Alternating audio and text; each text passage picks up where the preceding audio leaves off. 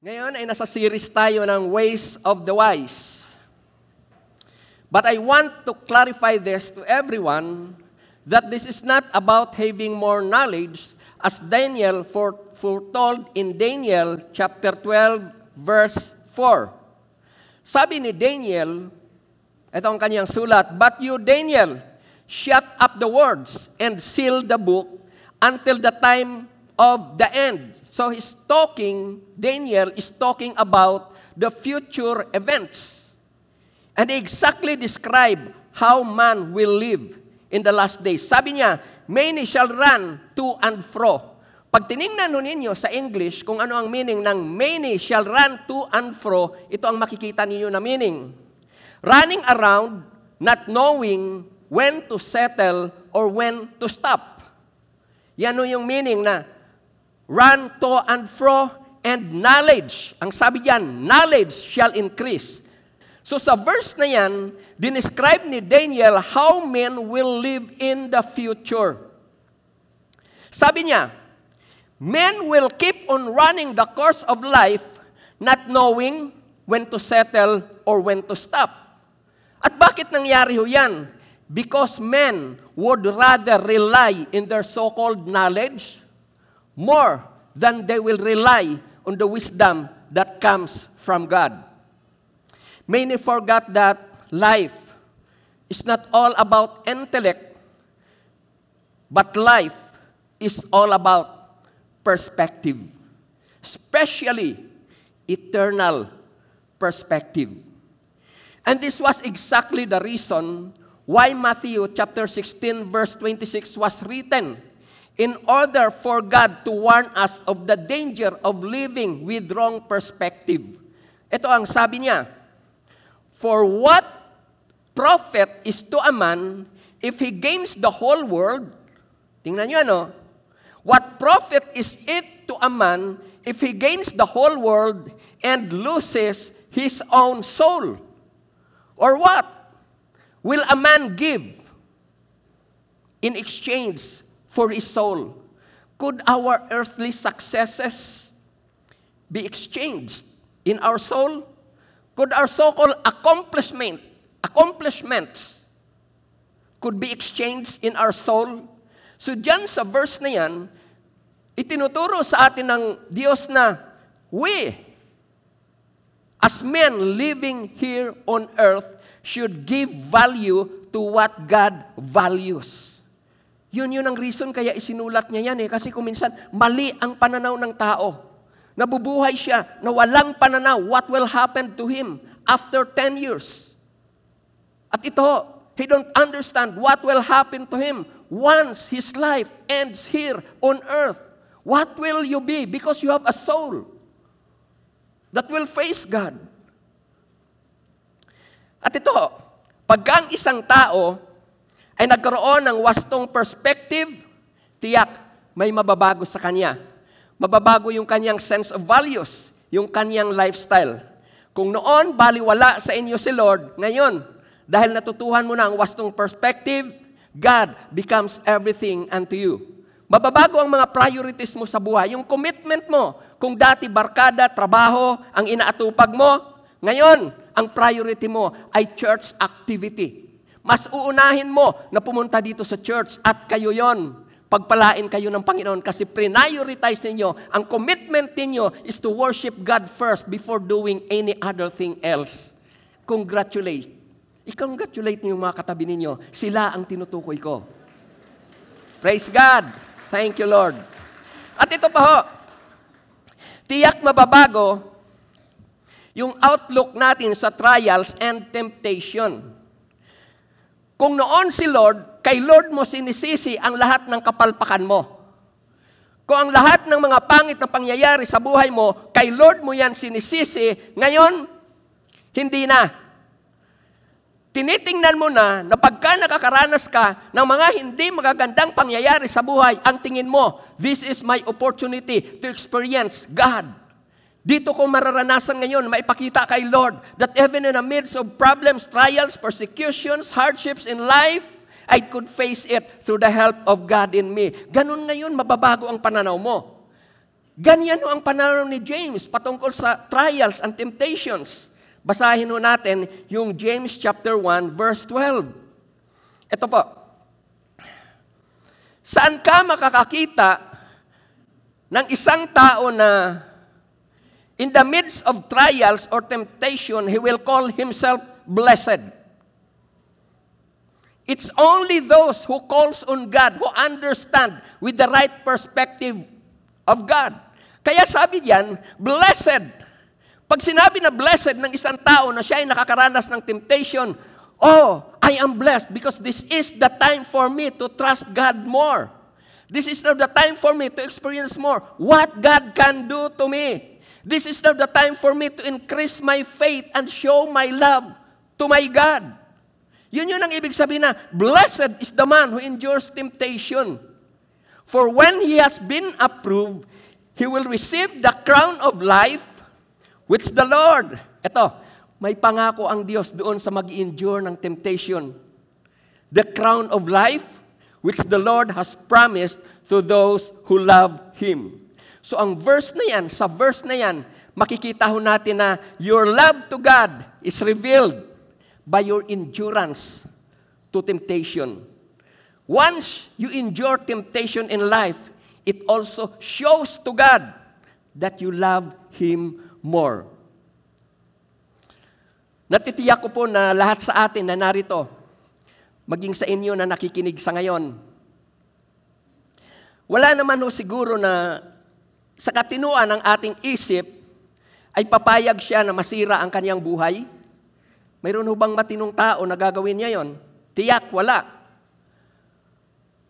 At pagka ang tao ay mahal mo, hindi ka papayag na dahil sa pagkakamali mo, masira ang buhay niya. Right? Pero bakit nangyayari ho yan? Ayaw mo naman na masira ang pamilya mo. Pag nagtayo ka ng business, gusto mo na iyan ay mag-flourish. Bakit hindi ho yan nangyayari? Ang isa sa nakikita kong dahilan ay ito ho. Ang bilis nating bumigay sa mga tukso o pagsubok ng buhay. In short ho, walang kontrol sa hilig. Hindi pa kumikita ang negosyo kung ano-ano na ang binibili. Ito pa ho, sobra o di kaya masyadong mapagbigay. Hindi pa kasal, ibinibigay na ang hindi dapat ibigay. O, kita nyo? Sobrang mapagbigay. So that's the problem. So sa umagang ito, aalamin natin ang ways of the wise in handling properly temptation. At hindi lang yan. Malalaman din natin na sa lahat pala ng mga naranasan natin na trials, temptation, ay mayroong tinatawag na escape road. So yan ang ating topic ngayong umaga, finding the escape road. At upang lalo pang lumawak ang ating kaalaman patungkol sa temptation, tatlong bagay ang ating titingnan tungkol dito. What are these three things about temptation? Yung una na ating titingnan, we will define based on the biblical meaning, what is temptation, definition of temptation. Pangalawa, the effects of temptation. At yung pangatlo, the truth about temptation. Punta tayo sa definition of temptation. Well, ang temptation no, ang isa sa pinakamatandang problema na hanggang ngayon ay pinaglalabanan ng tao regardless kung ano man ang relihiyon mo. You will always be facing temptation. At ito pa, seryoso ka man na Kristiyano, leader ka man ng church, you're doing everything to please God with the best that you could, but still, you will experience temptation. At ang temptation din ay walang pinipiling lugar. Kahit saan ka, maaari kang sundan ng tinatawag na temptation. Habang piniprepare ko nga po ang topic na ito, nanumbalik sa akin, minsan pang muli, yung nangyayari noon, yung naranasan ko patungkol dito. Some of you already know this. Ako ang naka-assign na mag-preach nung Sunday na yon. Pero kailangang mayroong bilhin si Mrs. sa SM, so sinamahan ko siya. I think that was already Friday. At dahil Friday na, kailangan yung mind ko, nakafocus ako doon sa aking isi-share. So para hindi ho ako magulo, ang ginawa ko ho, kasi alam nyo naman, pag kayo ay lalo na nasa Moa, makikita nyo doon ang hindi nyo makikita dito sa Naik. Nalungkot nga ho ako minsan eh, yung nakikita ko sa Moa, meron na rin pala dito sa Naik, yun ang akala ko noon. So ang ginawa ko, para hindi ma-avoid ko, punta ho ako doon sa isang sulok at ganito ang ginawa ko. Andito yung wall, wala namang nadaan, naupo ako ng ganon. Nagpipray ako ng ganito. At ang mind ko na doon sa ipipreach ko. After ilang minutes akong magpray, gumanon ako. Nako! Doon mismo sa harap ko, anghel ang doon na ang suot, mahaba-haba lang sa panty na suot niya. Mabuti na lang nandoon si Mrs. So ang point ko ay ito, saan ka man pumunta, i-avoid mo man yan, tiyak susundan ka niyan. Kaya kung ngayon na nasa church ka, ay parang mayroong nag-uudyok na huwag mong seryosuhin ang pakikinig. O di kaya, maaari ngayon sa online, nakikinig ka na at mayroong nag-uudyok na huwag ko nang ituloy, paglabanan mo yan, temptation yan. Ngayon, ito ang maganda sa temptation. Kahit na tiyak na mararanasan natin itong lahat, pero mayroong good news ho dyan. At ang good news dyan ay ito ho, may choice ka. Pakisabi nga, may choice ka sa katabi mo. At ito ang choice mo. Pwede mong pagbibigyan yan, or pwede mong harapin yan. Dalawa ang choice mo dyan.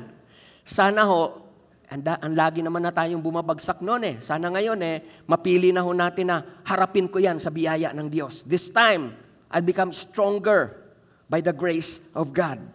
So biblically speaking, ano ba ang temptation? So ang temptation ay galing yan sa Greek word na perasmos.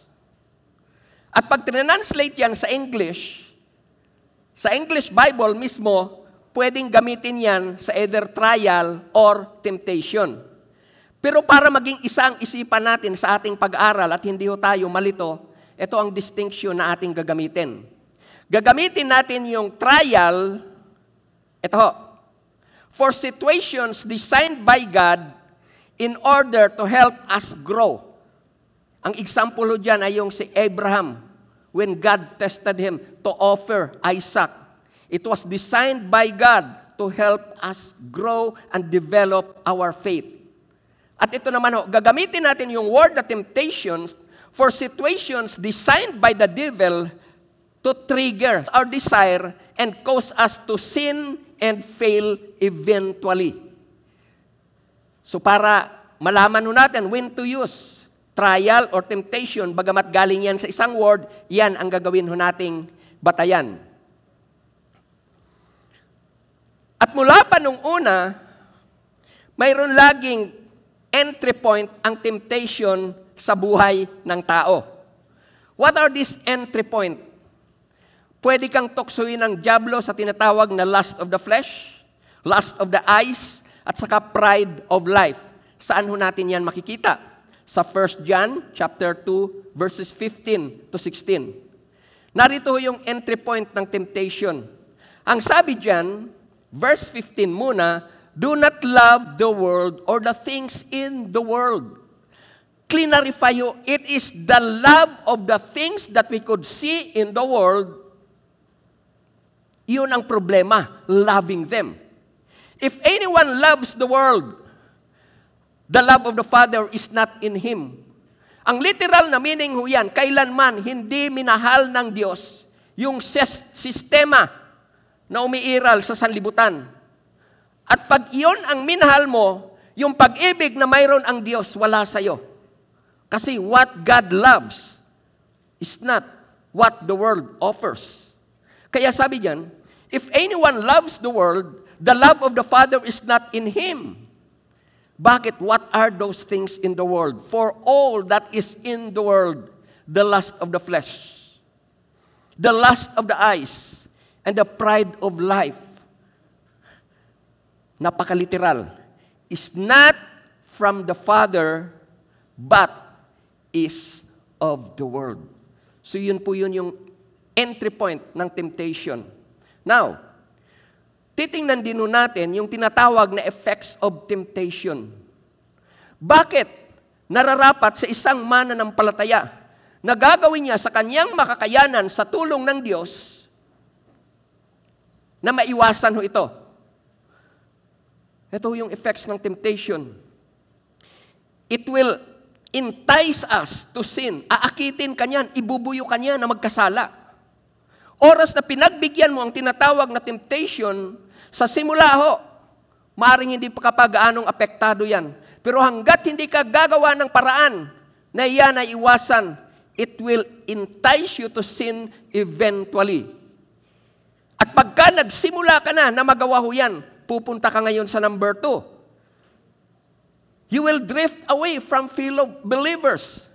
Unti-unti, lalayo ka na sa mga gawain ng Panginoon. Kung dati, in-expose mo ang sarili mo sa mga Bible studies. Kung dati, kompleto ang attendance mo sa mga church activities, involved ka sa mga ministry, meron ka ng ministry involvement, lahat ng yun, unti-unti, mawawala.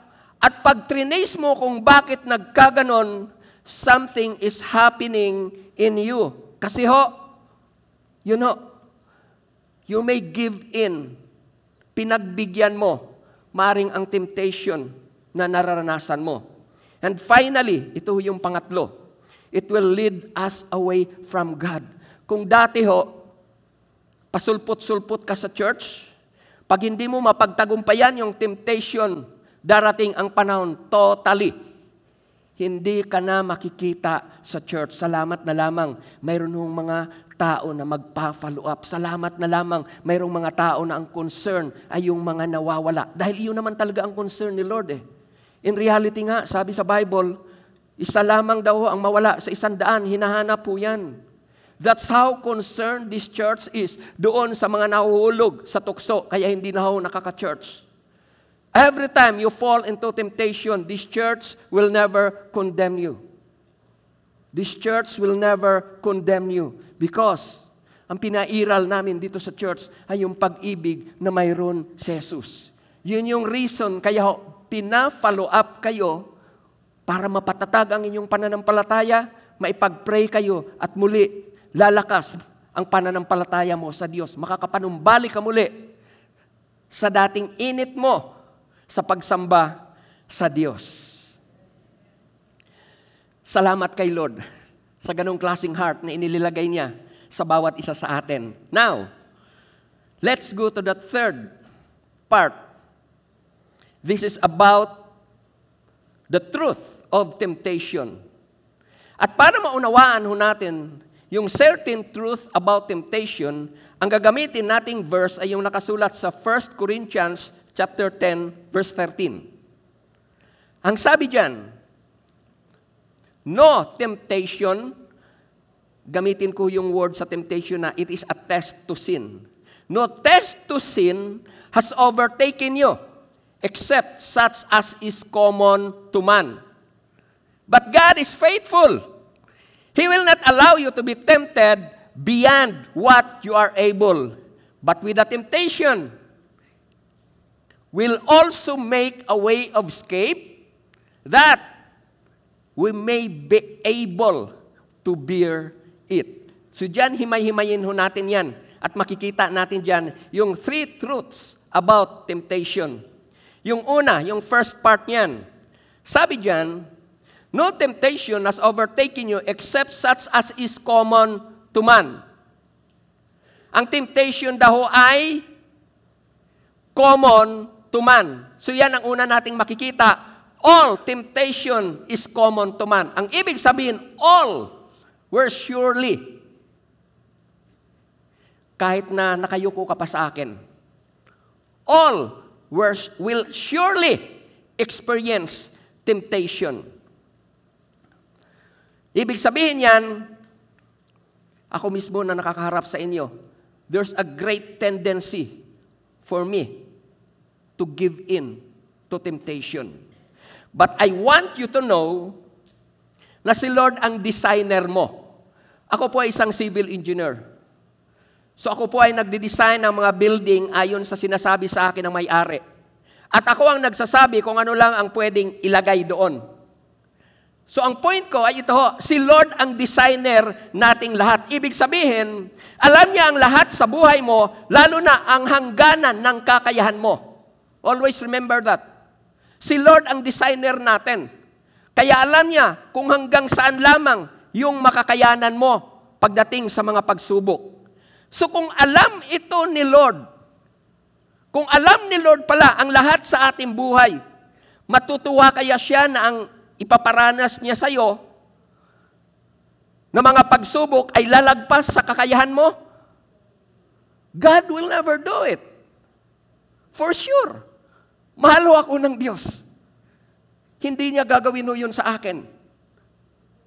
Now, if God has given us the sustaining power to endure temptation, how come that we still give in to temptation?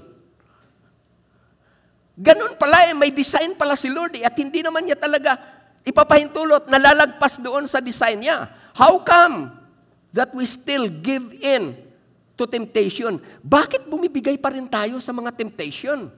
Ano ang reason doon? Salamat na lamang yung book of James na ating tinitingnan, napaka-clear ng paliwanag dyan. James chapter 1, verse 13 to 14. Let no one say, oh, ayan ha, let no one say when he is tempted, I am tempted by God. For God cannot be tempted by the devil, oh, ito na po, nor does he himself tempt anyone. But, ito na ho yung sagot kanina sa tanong natin. But each one is tempted when he is drawn away by his own desire and enticed. Ibig sabihin, kaya daw tayo natutokso kasi ho, napatangay sa what's inside, sariling pita. At naakit ho tayo. So, listen to this. God does not tempt us. Pakisabi yan sa katabi mo. Yes. God never tempt us. Ang tukso, kailanman, ay hindi nagmumula sa Diyos. Let no one say, when he is tempted, I am tempted by God, for God cannot be tempted by the evil, nor does he himself tempt anyone. Ang tanong ho, bakit naman tayo bumibigay sa tukso? Ito po, kasi nagugustuhan na rin natin yung temporary gratification na dulot nito. Ulitin ko yun, ano? Bakit ho natin napagbibigyan yan? Yung tinatawag na desires. Kasi ho, maaring minsan, nag-enjoy ka doon. Nagustuhan mo yung tinatawag na temporary gratification of temptation. Pag hindi mo yan nagustuhan, tiyak, hindi mo yun kakasabikan. Hindi mo kakasabikan ng ayaw mo. Iiwasan mo yan. Ang amoy pa lang yan, ayaw mo. Kung sa lugar na yan, ayaw mo ang nakikita mo doon. Hindi ka pupunta doon. Ay bakit ka pupunta? Kasi may nagugustuhan ka doon. So, ibig sabihin, it's from within. It's from within. Tandaan ho ninyo ito. You will never crave for something that you don't like. Kailanman. You will never crave for anything that you don't like. If something is yucky to you, you will never taste it. You will never. Tama po ba ako sa sinasabi ko? Agree po ba kayo dito? Salamat naman kay Lord. Now, let's go to the greatest truth about temptation. So yung kanina, all temptation is common. But here's the greatest truth about temptation. It is common, but all temptation is bearable. All temptation is bearable. Kaya hindi pwedeng sabihin natin, biblically speaking, hindi ko kayang iwan siya. Drama ho yan. Matagal na. Ewan ko nga ba, pagdating sa temptation, gustong ulitin ang matagal ng drama. All temptation is bearable. Sa second part ng 1 Corinthians chapter 10, verse 13, but God is faithful, sabi niya God is faithful who will not allow you to be tempted beyond what you are able. But with the temptation, He will also make a way of escape that you may be able to bear it. So ito yung sinasabi ko sa inyo kanina, yes, lahat tayo maaaring makakaranas ng tinatawag na temptation because temptation is common to man. But here's the truth about temptation. All temptation is bearable. It's bearable. Ang verse na to ay maliwanag na nagsasabi sa atin that all temptation is bearable. Why?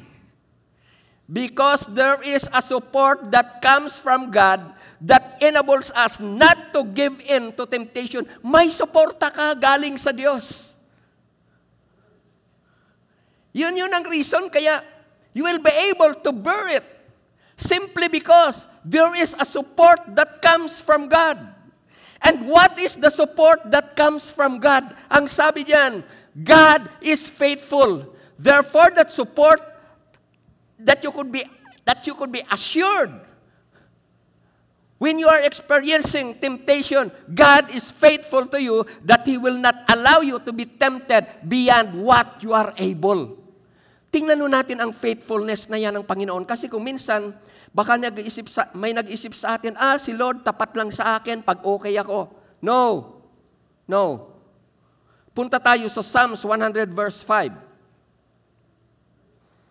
I want to destroy that idea na si Lord ay faithful lamang sa akin pag okay ako. In reality ho, all of us are not okay before, but God loves us. God has been already so faithful to us, even before. Psalms 100 verse 5, pansinin nyo ito, the Lord is good. His mercy endures forever.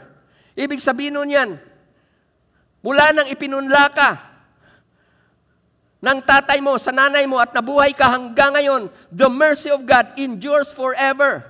At iyon ay hanggang harap ka sa Panginoon. His faithfulness endures throughout all generations.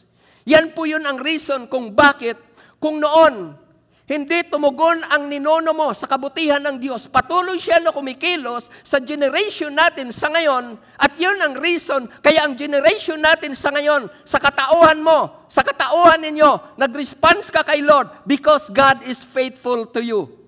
Maaring ang tatay mo noon sinumpa ang Diyos. Maaring iyon ay satanista. But God remains faithful to you. Hindi papayag ho yung Diyos na kung mayroon mang generation noon na hindi kumilala sa Kanya, God will see to it that up to now, He will keep on working and to the offspring of that generation in order for that generation to be saved by the grace of God. So I want to destroy that idea na faithful lamang si Lord sa akin kasi okay ako. No! The more that you will experience the greatness of God's love while we were still sinners. That's the love of God. That's the faithfulness of God sa bawat isa sa atin. The Lord is good. His mercy endures forever. His faithfulness endures to all generation. Hindi yan nagtatapos sa'yo. Kaya kung ikaw ngayon ay nakikinig sa ngayon, may kahabagan ang Diyos sa'yo. May kahabagan ang Diyos sa anak mo. May kahabagan ang Diyos sa apo mo. God will see to it na ang apo mo makakaranas ito ng kanyang biyaya sa kanyang paglaki. Si Lord ang bahala sa anak mo, si Lord ang bahala sa apo mo. That's how God is faithful to all of us. So una, all temptation is common. Pangalawa, all temptation is bearable. Ito yung pangatlo. All temptation has a escape route. Tiyak, may daan ho yan. May daan palabas ang lahat ng temptation. 1 Corinthians chapter 10, verse 13, last part. But with the temptation, He will also make the way of escape that we may be able to bear it. Dear listeners, we all experience temptation. I experience a lot of temptation. I am sure the same to all of you. We all experience temptation. Pero ito ang maaasahan natin sa lahat ng temptation. Ayon sa sinabi ni Lord, all temptation has an escape route. Kaya lang, none of us will be able to see this door of escape by our own knowledge and by our own ability. We will only find this door of escape once we will humble before God. And the best thing to do every time we fall into temptation is to admit that you fail. We fail God. And the Bible calls it confession. Bakit? Confession is humility in action, and that's our escape route. So 1 John chapter 1, verse 9. If we confess our sins, kung ikaw ho ito, papalakpak ka sa susunod na binanggit ng Bible. God is faithful. If we confess our sins, He is faithful and just to forgive us our sins and to cleanse us from all unrighteousness. Dear brethren, I want to remind you of what 1 Corinthians 10:13 says. Sabi ho doon, in times of temptation, God is faithful. Sa time na ikaw ay tinetest, sabi ho doon kanina sa 1 Corinthians chapter 10, verse 13, faithful si Lord na tulungan ka. Now, when sin was committed based on 1 John chapter 1 verse 9. Tingnan po niyo yun, faithful pa rin si Lord, napatawarin ka. Alam niyo kung ikaw ay isang mananampalataya, from the top of your head down to your feet, balot ka ho ng katapatan ho ng Diyos. I'm not kidding. That's the reality of how God loves you. That's the reality. Some of you right now, let me speak specifically to any one of you. I don't know your situation, but you know if you are in this situation right now. You might have given in to temptation. And this might be the reason why you're drifting away. Dear listeners, please listen to this. Yung nagawa mo that might cause you to drift away, and you may no longer wait on God. But let me tell this to you. God is so much waiting for you. Kung maalala ho ninyo yung kwento sa Alibugong Anak, night and day, the Father has been waiting for His Son to return to Him. That's how God has been faithful to all of us. If you are in this situation, come to repentance right now. Let me tell you, all sin could be forgiven. All sin could be forgiven. No exemption. But come to Him in repentance right now. Remember this. God's love never changes. God's faithfulness endures from generation to generation. His mercy endures forever. God still loves each one of us in spite of. At ni minsan, hindi nagbago ang pag-ibig ng Diyos sa iyo. Always remember that. Kung kayo ho yung tinutukoy ko sa umaga na to, use this as a time to be restored back to God. Come to Him. Ask Him personally. I don't know specifically your situation right now, but I'll give you a few seconds. Personally, talk to God. Ask forgiveness from God. And I assure you, God is faithful to forgive you and cleanse you for all unrighteousness that you have done. Sinadya mo man yan o hindi. I assure you, you will be forgiven. Could we pray individually?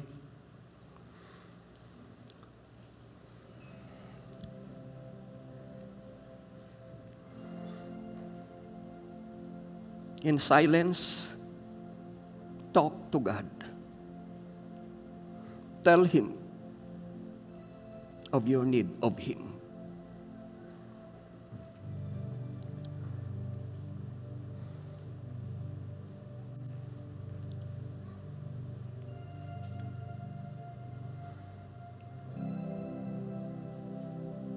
Father, I know that you are speaking. I know that you are working in the heart of your people. I believe, Lord, that you are cleansing their heart and in their mind. And I trust in you, their Father, that with the commitment that they are doing right now before you, Lord, you will help them to do it always from now on. Strengthen their faith, Lord. Na yung temptation na hindi nila basta-basta na pagtatagumpayan mula pa noon, Lord, from now on, as they come to you and ask for help from you. Strength, guidance, and empowerment from you. Holy Spirit, give it to them. Father, in Jesus' name, I just lift up these people to you. All of us have different situations in life, Lord. But right now, our heart's desire is to be with you. What we want right now, Lord, is to have a life where faithfulness will abound. Panginoong Diyos, tulungan mo ang mga anak mo na narito upang ang buhay na ganap at kasiyasiya, bunga ng pagpapakita ng katapatan sa iyo, Lord, ay tunay at ganap na maranasan ng bawat isa. Sa mga first-timers na narito, higit na mararanasan mo ang tulong ng Diyos, hindi lamang sa panahon ng mga pagsubok, maging ang kaayusan ng buhay na gusto mong maranasan. Ibibigay ito sa iyo ng Diyos. Kung ngayon ay magpapakumbaba ka sa Kanya at aminin mo na kailangan mo Siya. Kilalanin mo si Jesus bilang sariling Panginoon at tagapagligtas ng iyong buhay. Gumawa ka ng isang desisyon sa ngayon na magbabago ka. Sundan mo ang maikling panalangin na ito. Panginoong Jesus, sa umaga na ito, lumalapit ako sa iyo. Kung ikaw ay first-timer, sundan mo ang maikling prayer na ito. Ako ay lumalapit sa iyo. Kaawaan mo ako. Kahabagan mo ako. Binubuksan ko ang aking puso. Kinikilala kita, Panginoong Hesus, na kailangan kita. Tinatanggap kita bilang sariling Panginoon at tagapagligtas ng aking buhay. At mula sa araw na ito, Panginoon, ang nais ko na maghari sa aking kaisipan, ang magturo sa lahat ng narapat kong gagawin.